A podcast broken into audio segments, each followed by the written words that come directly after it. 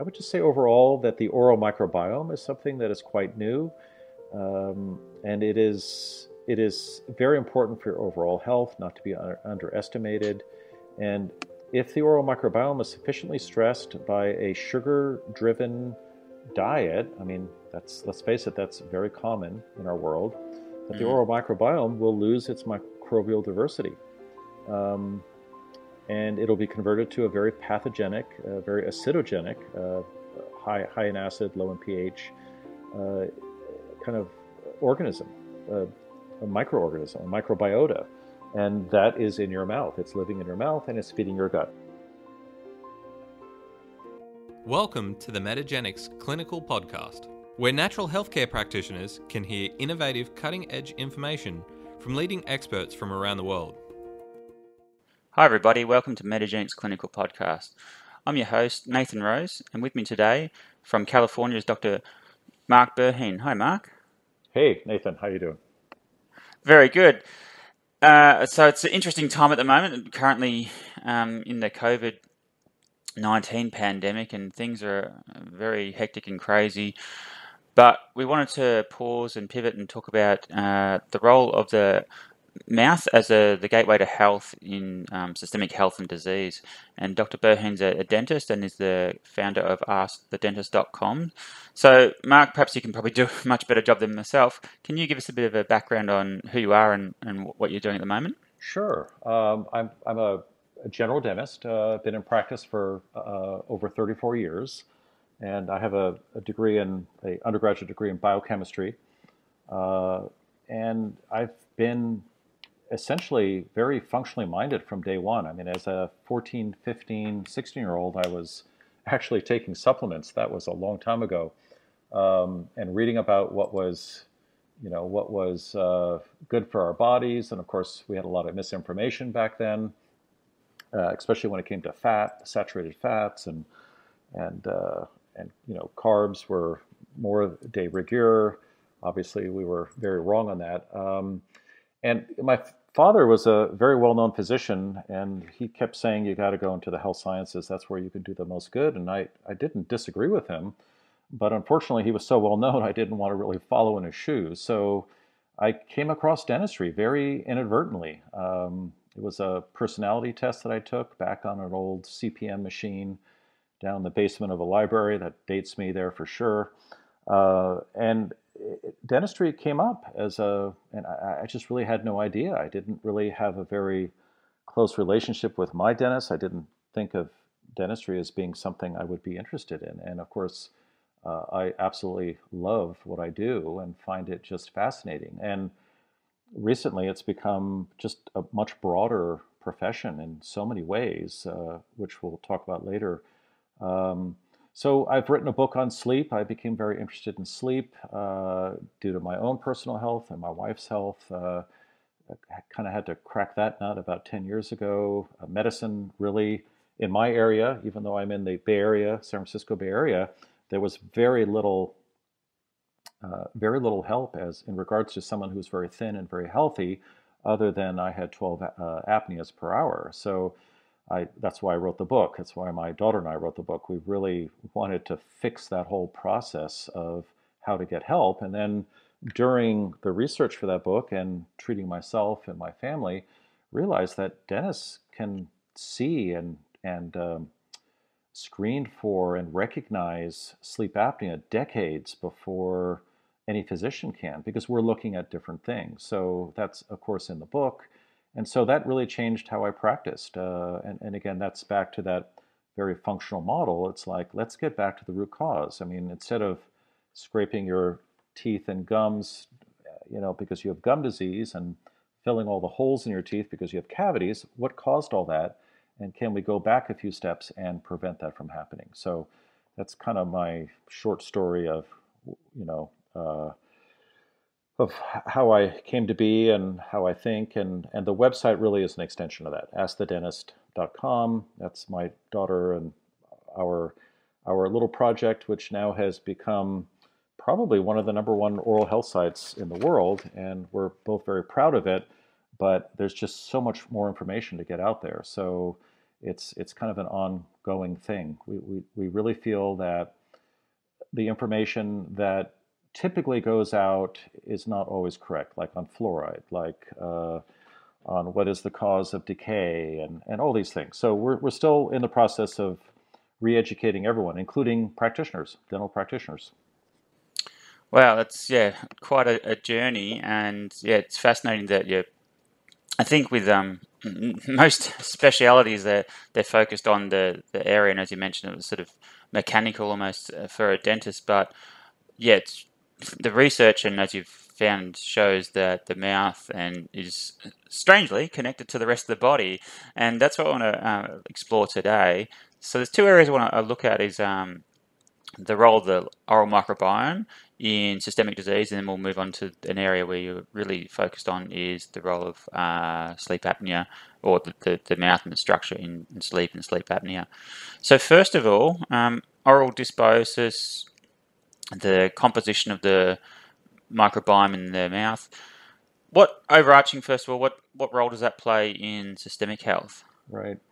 Well, this is something I did not get in dental school. In fact, still even today, this is not something that is is really discussed in detail, and that is the oral microbiome. And what is the oral microbiome? Uh, the short answer is that it's uh, the, the better half of, of us. I mean, we are superorganisms. Um, I see myself completely differently now, uh, having figured out and uh, after having been introduced to the oral microbiome. And it's just like the gut microbiome. It is a bunch of bacteria and viruses, fungi, um, even parasites. These are all the other living things that, that aren't really human DNA that are living in us now. And I think that's a really important concept to understand uh, before we discuss, you know, how the oral microbiome helps us. It's it's really kind of a kind of a synergy between two different organisms, and, and that makes us the superorganism.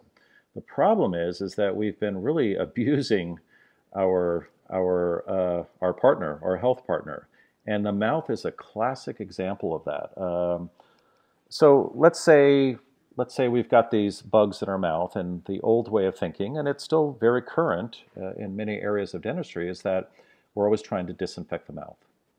Of course, mm. you'll see that with mouthwashes, alcohol-based mouthwashes. You'll see triclosan in mouthwash, although that recently has been removed from mouthwashes. Thank goodness. That was a pesticide or a soap, more, more like a detergent. We've got other chemicals in there that disrupt the oral uh, mucosa uh, uh, that are used in manufacturing in large batches, like surfactants, emulsifiers, and all these things disrupt these bacteria in our mouth. And the thinking has been to prevent bad breath and to have good oral health was to, to knock everything down, to carpet bomb the mouth. And, and, and in fact, that's been, we've, dentists are particularly guilty of this, we, we've had the wrong idea for a long, long time. So, so the real question is, is what should we be doing and how important is the oral microbiome?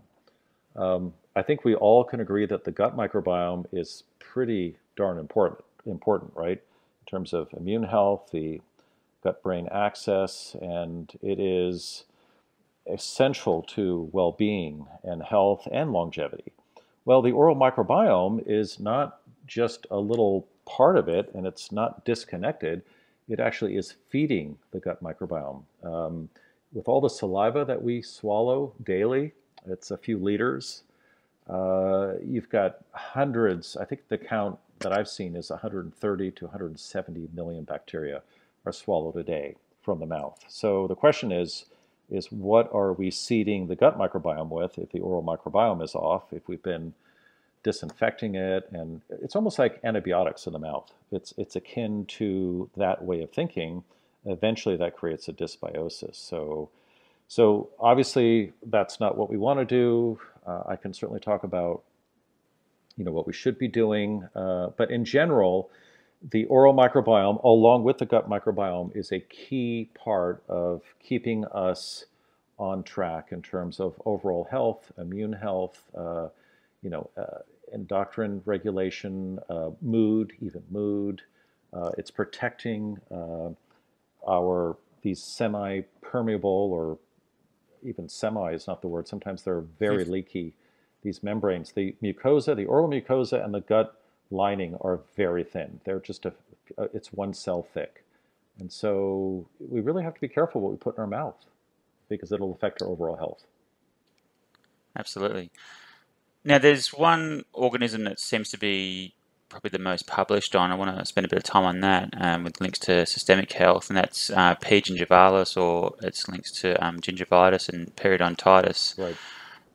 Um, so it's not just like a, a, cosmetic issue or a local issue, as I understand. So, yeah, can you give us a, an update on um, all the conditions systemically it's linked to? Yeah, P. gingivalis and strep mutans. Those are the big, those are the the big names in oral health. And so these bugs are typically have a very bad connotation. These are bad bugs, but they're present in all of us. In other words, every healthy person on the planet has P. gingivalis. Um, so the question is, is what goes wrong? How does it end up in other parts of the body? And the connection between P. gingivalis and heart disease, diabetes, the, the big one is, di- uh, is Alzheimer's now.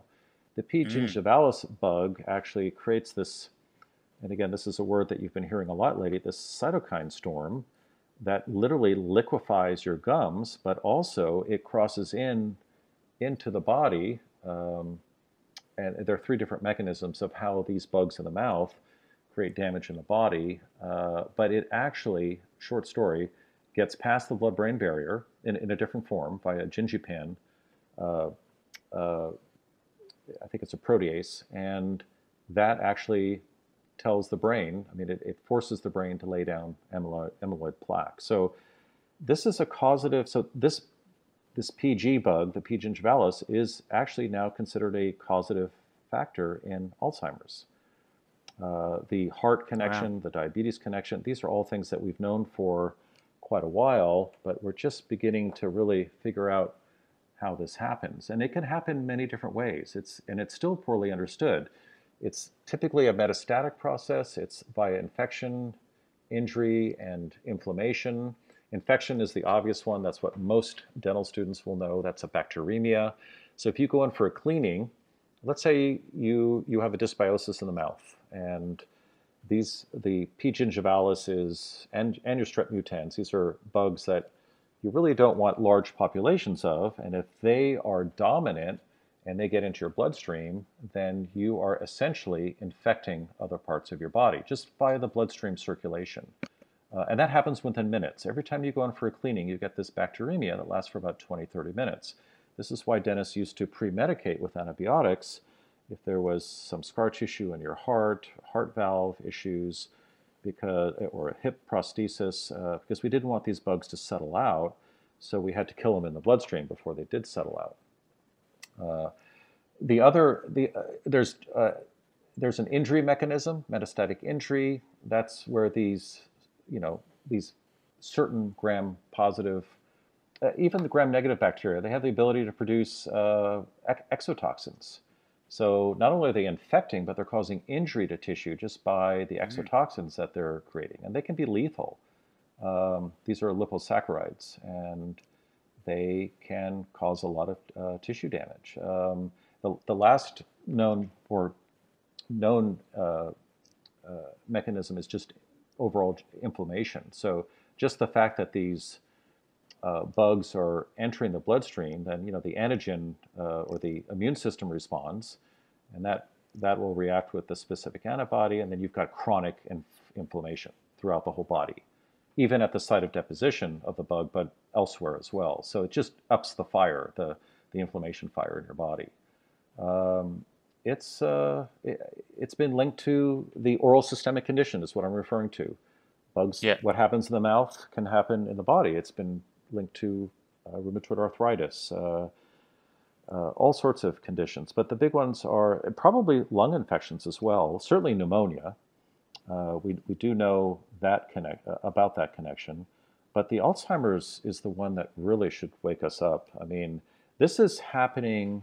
This could, Alzheimer's, we now know, starts in our 30s, uh, could very well start in our 30s, and it could very well be related to gingivitis, very early stages of gum disease.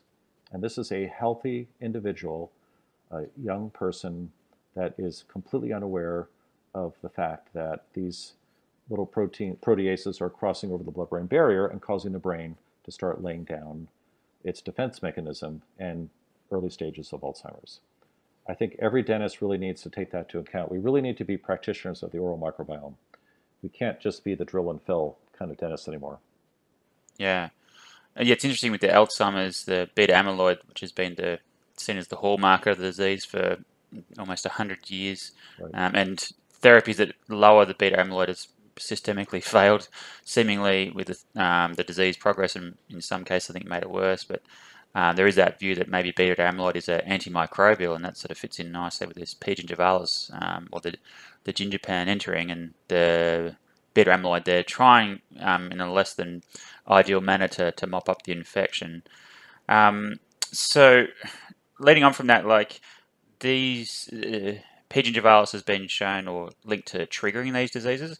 So, what about treating like um, periodontitis in these conditions? Will you can you expect to see improvement in disease activity of a systemic disease? Absolutely. If you treat gum disease, uh, so let me back up a little bit. Um, this is why I created this uh, uh, physician's letter. It's called the physician's CRP letter. A lot of physicians are treating their patients and using uh, elevated inflammation, uh, you know, via the CRP test or high sensitivity CRP test as an indication that their treatment is working. Uh, the problem is, is that most physicians don't understand that the contribution of oral disease is dramatic to that CRP level. So this letter is something that, uh, you know, if, if, a patient is aware of it, they can grab it and give it to their physician. He fills it out, sends it. Uh, the patient will bring it to the dentist, and that way the the dentist and the physician are both aware of what's contributing to the overall inflammatory response. And we can't, you can't treat a patient in a vacuum not knowing uh, about what's happening in the mouth and vice versa as well. There's some dentists that aren't aware of, of perhaps what else is going on in the patient's life and, and uh, physically. So it's um, treating gum disease, I would have to say, is as essential as just about anything else in terms of reducing inflammation, and it could be the root cause of anything. So if you can treat the gum disease and reverse it, or typically what we do is we arrest it, then some of these symptoms, um, for example, you know, painful joints, swelling in the joints, uh, heart disease, diabetes. There's a very well-known connection between stabilizing blood sugar levels let's say if you have gum disease, it is it's a two-way street. It is likely most people that have gum disease have diabetes. It could be part of the causative process in gum disease, but on the other hand, if you have gum disease, it's very difficult for a diabetic to control their blood sugar levels. So if I have a diabetic patient, I definitely want to make sure A, they don't have any inflammation in the mouth, and if they do, we've got to get rid of that because their lives as a diabetic uh, will be much easier without the inflammation in the mouth. Fascinating, amazing how, yeah, it's all connected and you can get regression in these diseases. And really, hopefully, the listeners um, realize that the importance of uh, assessing and then treating gum disease. So, treating gum disease, then, uh, a two part question. Um, what what does that usually entail from a, a dentistry point of view? And secondly, are there like nutritional, herbal, sort of non, you know, mechanical uh, therapies that can also help with periodontitis? Right. So the traditional method, and it is far from perfect. This is the dental approach, is treating the signs and symptoms. Uh, most of us have had our pockets measured in the dental practice. Uh, it's usually done by the hygienist, and you'll hear a lot of three, four, five three, four millimeter pocket readings and they're being charted. Hopefully, you're not hearing any nines or tens or twelves. That's indicative of this cytokine storm that is breaking down the collagenous attachment of of the teeth to the bone. In other words, the teeth don't sit in the jawbone directly. They are connected to the jawbone via these little ligaments. We call it the periodontal ligament. And these ligaments will break down if there's any inflammation in the pocket. So if you have a dysbiosis, and again, it wasn't it wasn't until recently that we would call gum disease a dysbiosis. We just called it an oral disease. But really, the root cause of it is is a dysbiosis. The wrong bugs are in charge, and they are harboring harboring themselves in a very um, oxygen depleted area, the deep pockets, and the anaerobes are able to really develop. This disease is is uh, very common. I mean, I would say in the U.S. right now, at least 60% of us have gum disease. Uh, there's some reports that it's much higher. It depends on how you measure it. But I mean, that's pretty prevalent. There's only one disease that is more, um, that you're more likely to have and is, is, is more prevalent, and that is decay. So the two major diseases in this world are both oral diseases. And again, it's all referred back, it, it all goes back to this dysbiosis. Part of it is caused by how we're dealing with it as patients at home you know, oral film, uh, sorry, biofilm management, what we brush with, what we use as far as mouthwash goes. So, but the way the dentist treats it is we we get down underneath that pocket between the tissue uh, to the very base of where the, those little collagen fibers attach, and we make sure that area is very, very clean. The problem with that is that it doesn't really treat the root cause of, of, the, of the, gum, the gum problems, and that is the dysbiosis. So we can go in there, clean everything, reverse that inflammatory reaction, the immune system response, uh, a lot of bleeding gums and inflammation, uh, gum recession, necrosis of the gum tissue, which, by the way, is not reversible. Um, once you have gum recession and bone loss, those are the two supportive tissues around the teeth that, that are lost during severe stages of gum disease. Um, that is permanently lost. It is very hard to get back. Uh, we, we just don't have a way of fixing that. Uh, again, that's where I refer back to arresting the disease. So we do that, and then typically what I'll see is I'll see an improvement 80, 90% of the time, but in two or three years, the patient's back for more of these root planings. It's called scale and root planing. And most of us have experienced that because it's such a such a common disease, uh, especially as we get older, and it's not pleasant. So how do we really along along with that therapy, which is important. You know, once you get calculus and tartar and toxins below the gum line on the root surface, you do have to remove them. But we really have to look at what is causing that to begin with and stop that in its tracks. And that goes that falls back to recognizing and treating um, a dysbiosis or recognizing that the oral microbiome is key in, in all of this. And I think dentistry is struggling with that. Um, I think we're getting better at it. We have tests for it now, oral DNA tests. And the problem with these tests is that, you know, most of us as dentists, uh, we, we see the results and the companies really aren't making any conclusions, and we have to make the conclusions. And it's very difficult to know, even the researchers really don't know, what is the right uh, ratio of, you know, P. gingivalis to a Bacteroides bug we we have some idea, but and then there's a lot of variability between patients. So it is a very complex disease. It has always been that way. It's multifactorial, and of course, it, the impact is is great uh, systemically. Thanks. And nutritional therapy, I've seen. Um, I haven't dove into the uh, research too much, but uh, suggestions of coenzyme Q10, I think yes. omega 3 fatty acids and vitamin D. Uh, I think uh, statistically significant. Um, do you know, is, are they clinically significant, those studies? Yes, they are clinically significant. Uh, CoQ10 has been around for a while. Um, there are some good studies on that. Um, also, uh, um, K2, A, and D3, those are the three that I recommend for my patients if they're having any bone loss issues, any necrotic tissue, uh, along with the dental therapy, we always, we literally specifically give them a specific regimen as to what to take. Uh, we also ask them to get their D3 levels checked by their physician, and so we counsel them on that. Um, diet is also very important. As we get older, we start lacking collagen, so we talk about bone broth and trying to get collagen into your system. Uh, Another big factor in this that I haven't really brought up yet is mouth breathing. Uh, mm. A dry mouth causes a dysbiosis. Uh, think of the gut. Ah, of course. Think of the gut. If the gut, yeah, yeah. if the gut was open to the to the open environment, there would be big fluctuations in pH. And pH, a fluctuation in pH in the gut is, is a big deal, as it is for the oral microbiome.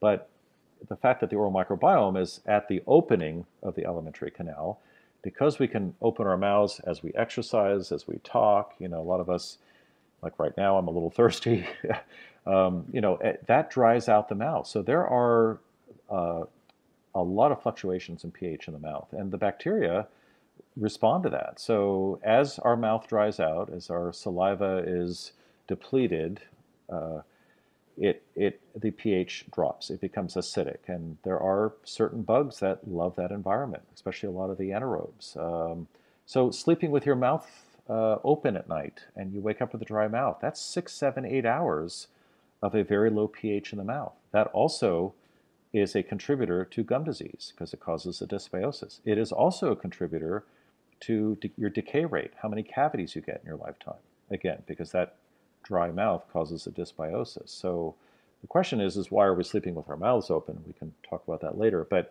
so that's another uh, thing that the patient has to be counseled on. We, we do need to get them to breathe properly and breathe through their nose, nasal breathing, so that the mouth is has a very stable pH. Uh, certain foods, of course, are are good. There is a diet. There's a great book actually by an Australian dentist, uh, Dr. Steven Lin, that I highly recommend. It's called The Dental Diet, and I, I think that's essential reading because if you don't get if you don't get the diet right for your oral microbiome, you, the ramifications are are systemic. I mean, it's global for your body. So there, K2, A, and D3 are key, and CoQ10 are, are big ones. But you know, there's L-arginine. There's there's a lot of research coming out on a lot of these things that actually affect the biofilm, and the biofilm is which is what we used to call plaque, and plaque has gotten kind of a bad reputation, but every tooth that comes in has a biofilm. It has a little plaque layer. As the tooth erupts in a child, um, I always like seeing that because I look at it very closely under magnification. I'm I'm I'm trying to memorize the look of a healthy uh, pellicle was the term, then plaque, and I'm I'm trying to recognize that healthy, shiny, thin uh, biofilm because that biofilm's there for a reason. It helps uh, protect the tooth, and we're always trying to scrub it away. We're trying to knock it down with alcohol. Uh, you know, that's the wrong idea. I mean, we need that biofilm. So there are certain foods that will disrupt that biofilm, and there's certain foods, and you can guess what they are. Um, the carbohydrates are very deleterious to the biofilm. It thickens the biofilm, and it feeds the wrong bacteria in that biofilm. Biofilms are pretty nasty things in general uh, because they are very resistant to uh, a, a, lot of things that we, a lot of medications and things like that, because they are protecting themselves. The bacteria are literally trying to protect themselves with that layer. It's very difficult to get to, to, to remove or to break through or to change from a pharmacological standpoint. So we've, we've always fallen back on toothbrushes, and toothbrushes, that's a mechanical way of disrupting the biofilm. But do we remove the biofilm? That's not actually what happens. Do we want to nourish the biofilm instead of carpet bombing it? Absolutely. Does a healthy diet high in saturated fats and protein and very low in carbs, especially processed foods, does that help nourish the, the biofilm? Absolutely. Wow.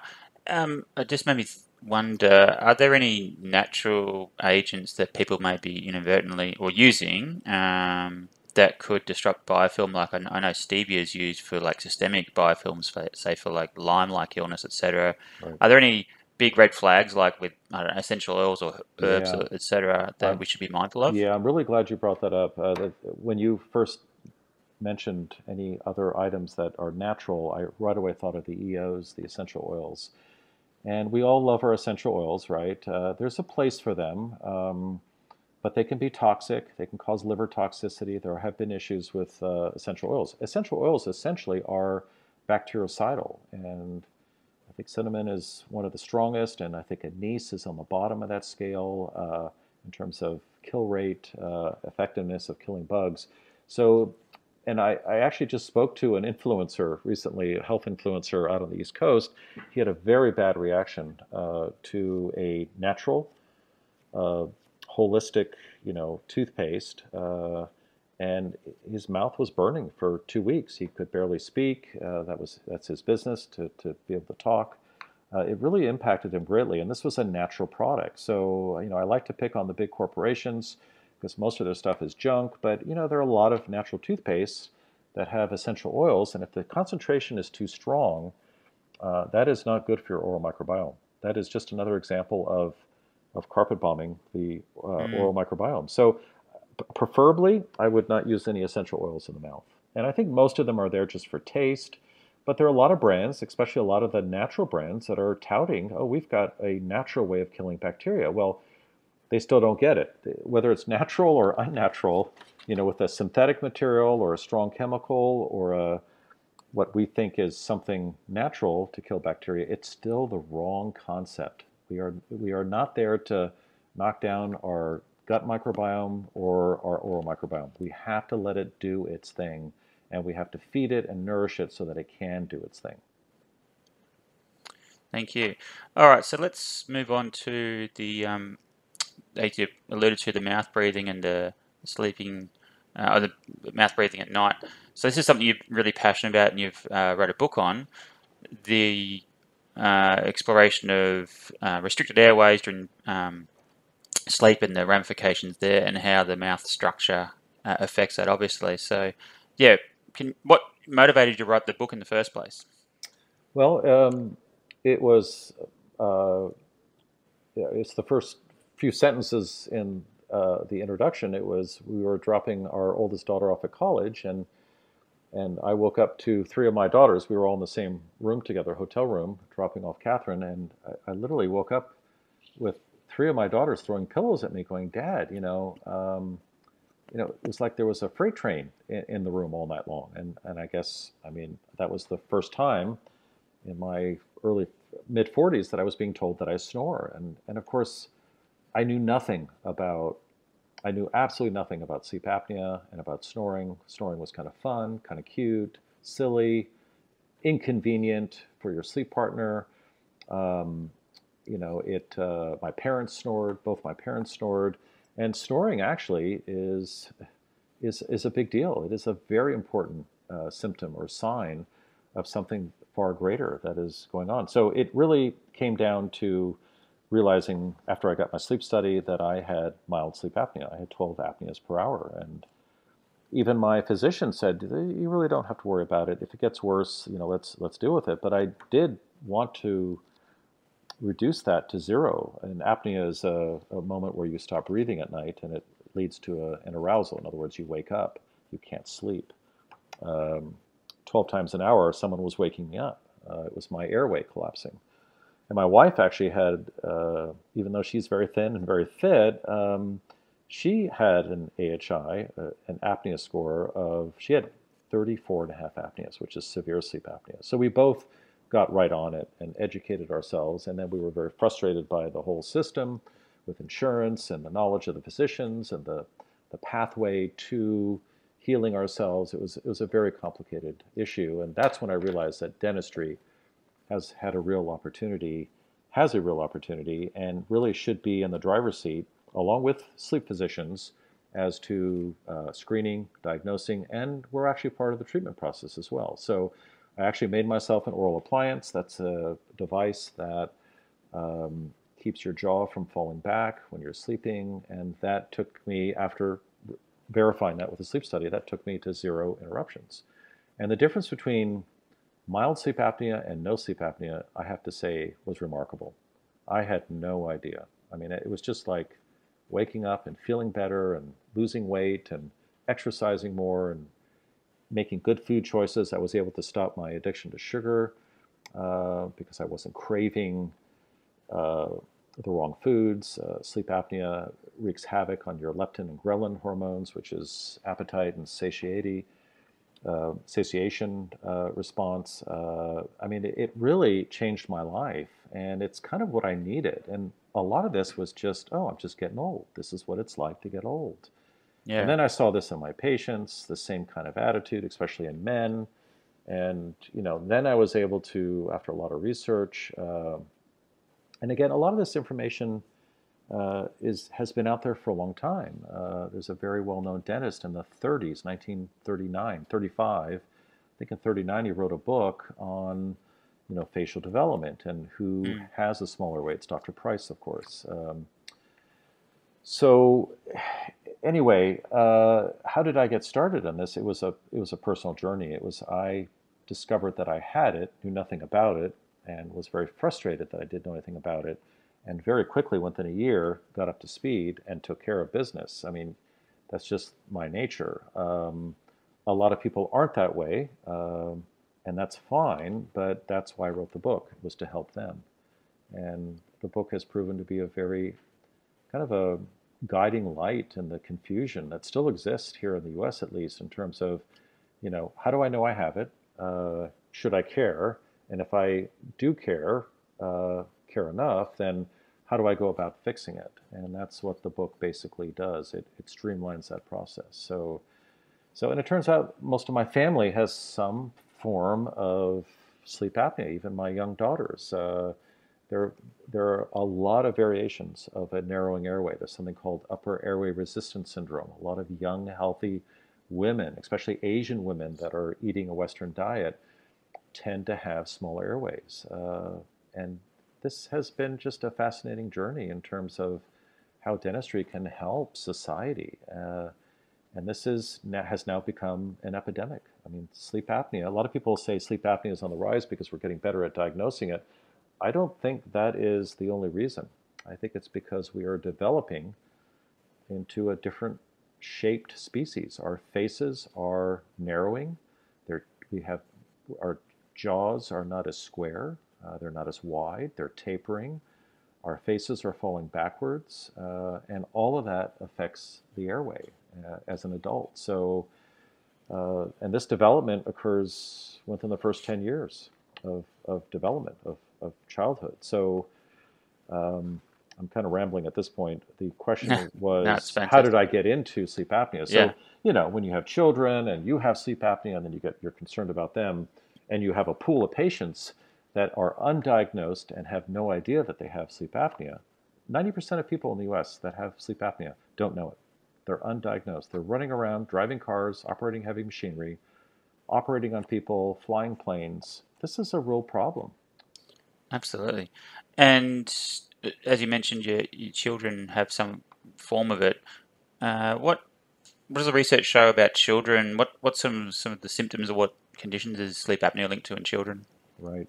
So, children, um, that's another great thing that a dentist can do. He can, I recommend, you know, my patients always ask me, when should I bring my kid in? I tell them, you know, bring them in as soon as you can.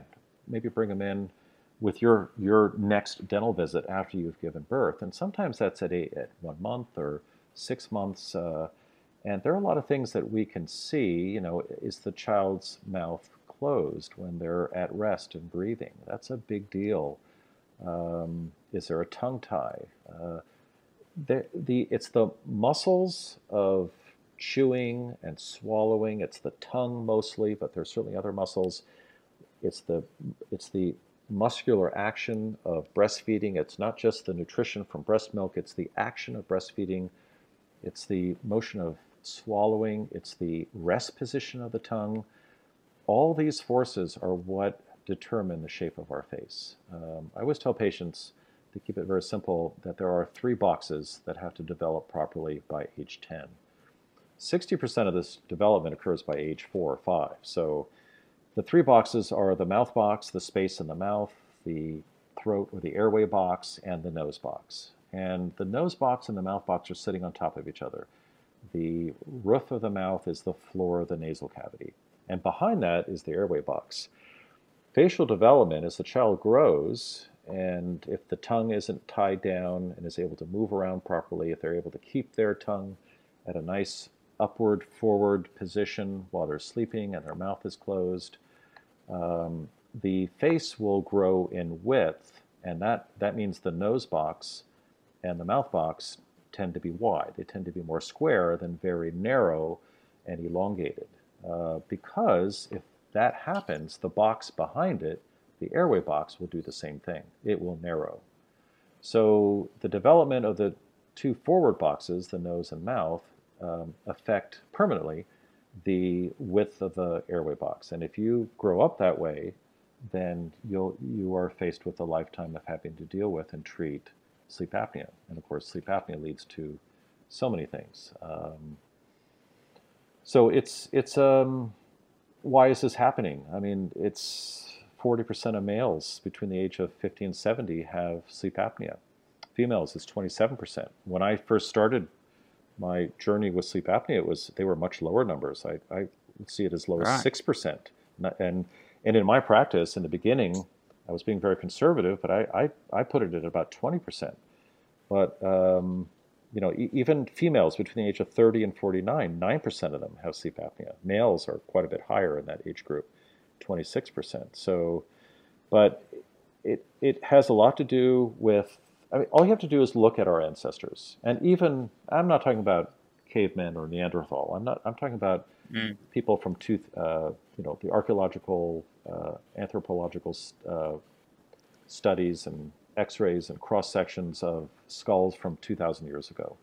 Uh, they, we are much different from those ancestors. We are narrower, thinner, tapered faces. Uh, the faces are pushed back a little bit. We're retrognathic. Um, I, I have a little bit of that. I'm, I'm dentistry has been classifying this for a long time, but we really haven't been relating it to to the size of the airway. We have a class one, class two, class three classification system. That's the side view of the jaw structure. We have what's called cephalometrics. We have X-rays that look at the shape of the skull, and this is all kind of has it refers to, you know, what do we do from an orthodontic standpoint? These are measurements that we take. And, uh, and it's just recently now that we take these measurements, and, and even the researchers are taking these measurements and comparing it to the size of the airway. Um, we have a new technique, three-dimensional X-ray called the cone beam, and we're actually looking at the size of the airway in conjunction with the width between the upper two second molars, that's the width of the upper jaw, and, and other spaces, the nasal space and, and um, and the width and the size of the lower jaw. So, so we're, we're beginning to look at all these things, and there are some clinicians that say that they could reverse these discrepancies or deficiencies actually in an adult and open up the airway. And that that is that's another that's a big rabbit hole to go down, but that would have to do with maxillary expansion and and even surgery, orthognathic surgery. So but the key, the key to this is breastfeeding as long as you possibly can, and that means being able to breastfeed properly. Um, you know, the uh, the ability to be able to breathe passively and easily through your nose. Um, a lot of us think that if we can breathe through our mouth, we're great. If we don't breathe through our nose, that's okay because we have our mouth. Well, our mouth is used for other things, and it's primarily responsible for eating and chewing and speaking. I now consider the airway as just one unit, and if the nose is offline, to me that is an impaired airway. It's not that oh the airway the the air is able to come through the mouth. We don't need the nose. Remember that's where a lot of our nitric oxide is produced uh, by breathing through our nose. Um, and as we get older, uh, we lose nitric oxide, the ability to produce nitric oxide. We produce nitric oxide in our endothelial cells. There's a synthase there that produces it. By age 40, 45, we've lost 50% of that production. The good news is that we can produce this nitric oxide by eating properly, leafy vegetables and beets, um, chocolate. Unfortunately, that only works if you have good oral microbiome on the base of your tongue and in your nose, and if you're nose breathing. That's where the majority of our nitric oxide comes from. And nitric oxide is a very important compound. It uh, helps dilate our blood vessels. Uh, it is um, it can kill viruses. It helps uh, with the health of our lungs, and so nose breathing is a big part of that. If you're nose breathing, you are you are making manufacturing a lot of that, assuming you have been using a lot of mouthwash and you have a good oral microbiome. Uh, nose breathing also um, helps regulate our respiratory rate and our uh, resting heart rate the red blood cells, uh, for them, in order for them to release oxygen to the muscles, there has to be CO2 in the bloodstream. And I think that has to do with the pH of the blood. So a lower pH is optimal for release of the oxygen to the brain and to all the organs and, and muscles. So, but if we breathe through our mouth, we tend to overbreathe CO2.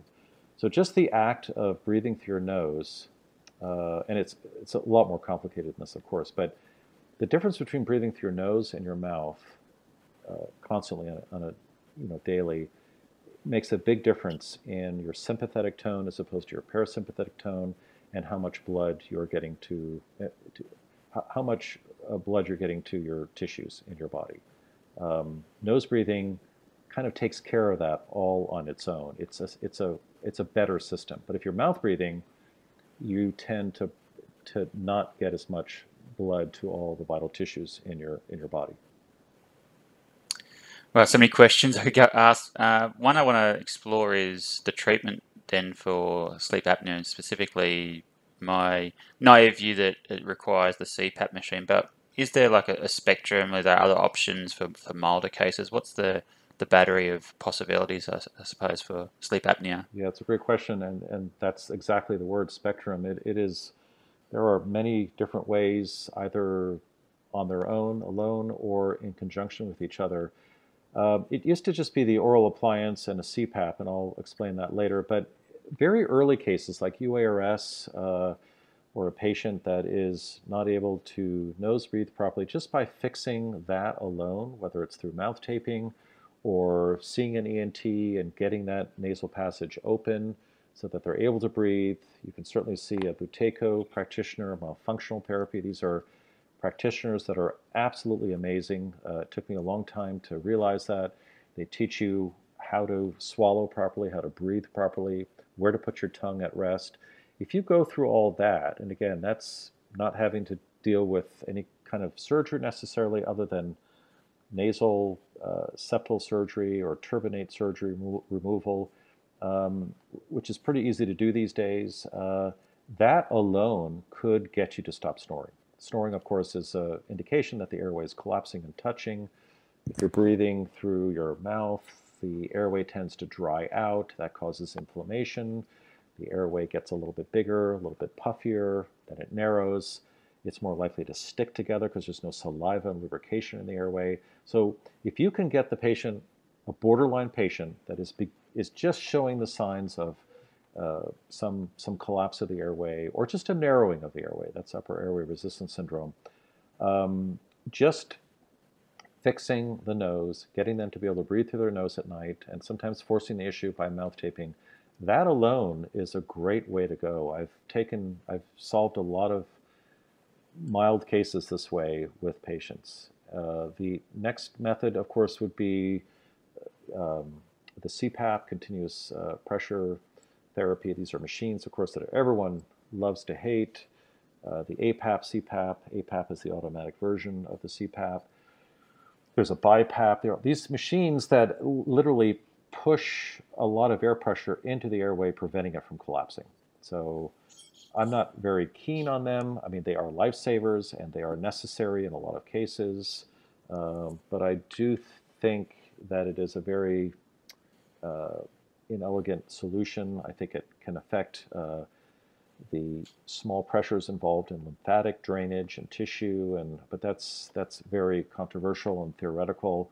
Um, it would be nice if the patient can breathe on their own the oral appliance, uh, either in conjunction with the CPAP or on its own, and that's what I wear, that's my, what my wife wears, that's what my two of my three daughters wear, that prevents the jaw from falling back and that affects the tongue position. So by holding the jaw forwards and preventing that, that relaxing of the jaw muscles and, and allowing the jaw to fall back, it keeps the tongue uh, away from the back of the throat, uh, the velopharynx. So but that doesn't work on everyone because we all have different anatomy and everyone has a constriction at different points of the airway. If the constriction of the airway or the collapse of the airway occurs very far down the airway, then forward positioning or holding, preventing the, the mandible from falling backwards uh, back does not work. If the constriction is higher up, like near the nasopharynx, then an oral appliance or a mandibular advancement device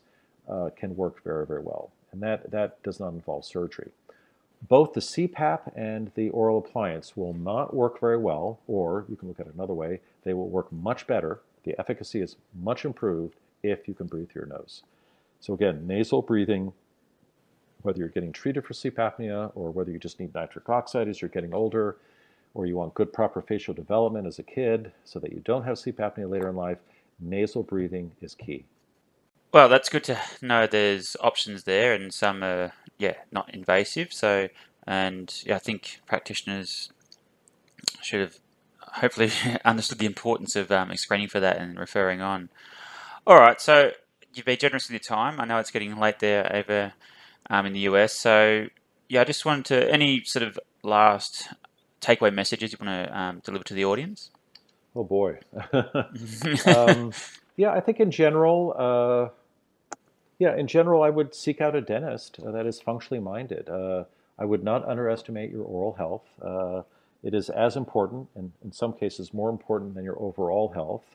Uh, you know, you, you have to have a really skilled dentist. You have to have them in your pocket to be a healthy person, just as you do a physician, a chiropractor, a ophthalmologist, um, acupuncturist. Uh, a, a, good dentist is key, and make sure they're functionally minded. Um, I would just say overall that the oral microbiome is something that is quite new, um, and it is it is very important for your overall health, not to be under, underestimated.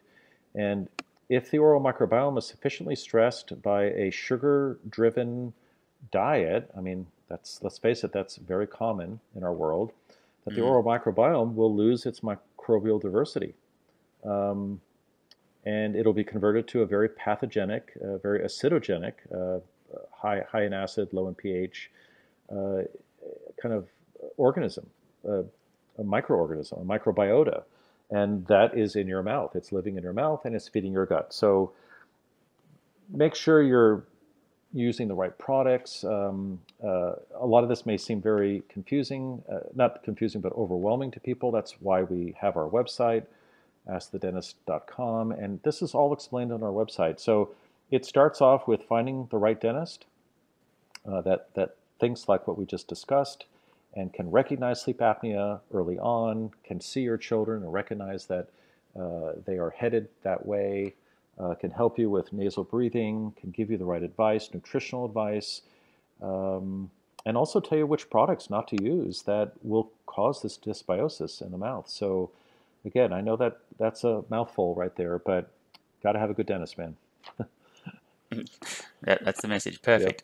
Yeah, and just to reiterate that your the website is incredible. I think the, the traffic gets um, uh, out of this world and yeah, all the resources there from referrals, nutritional information, sleep apnea.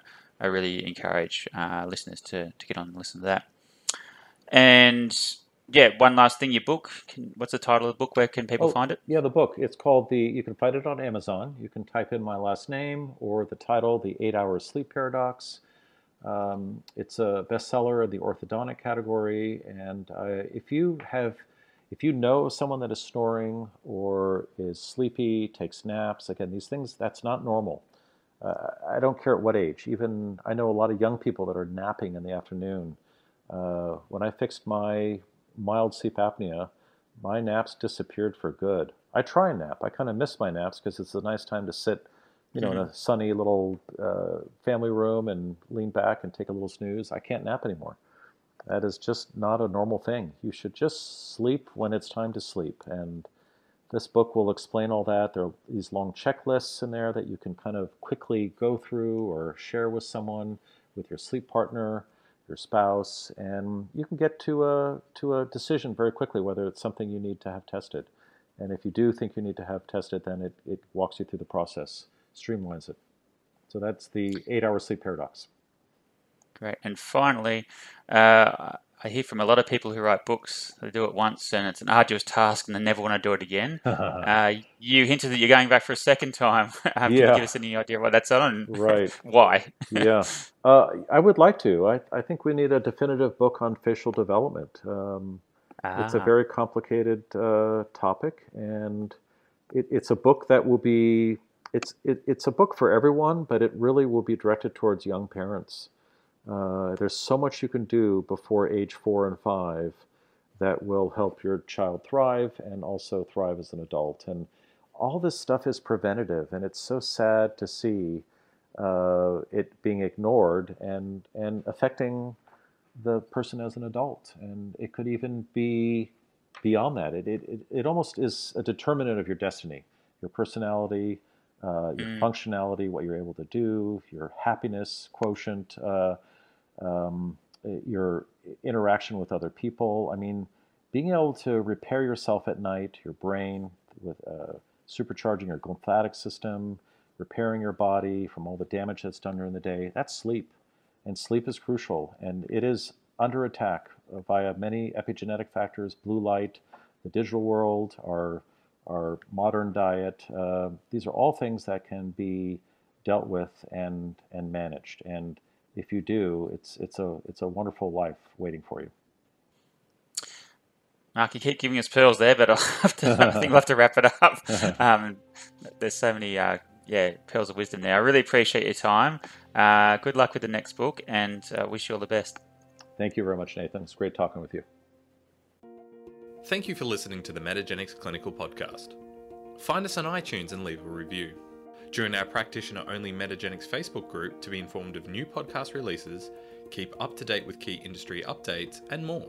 Visit metagenics.com.au to find useful links and resources relating to this podcast, and sign up for our e newsletter.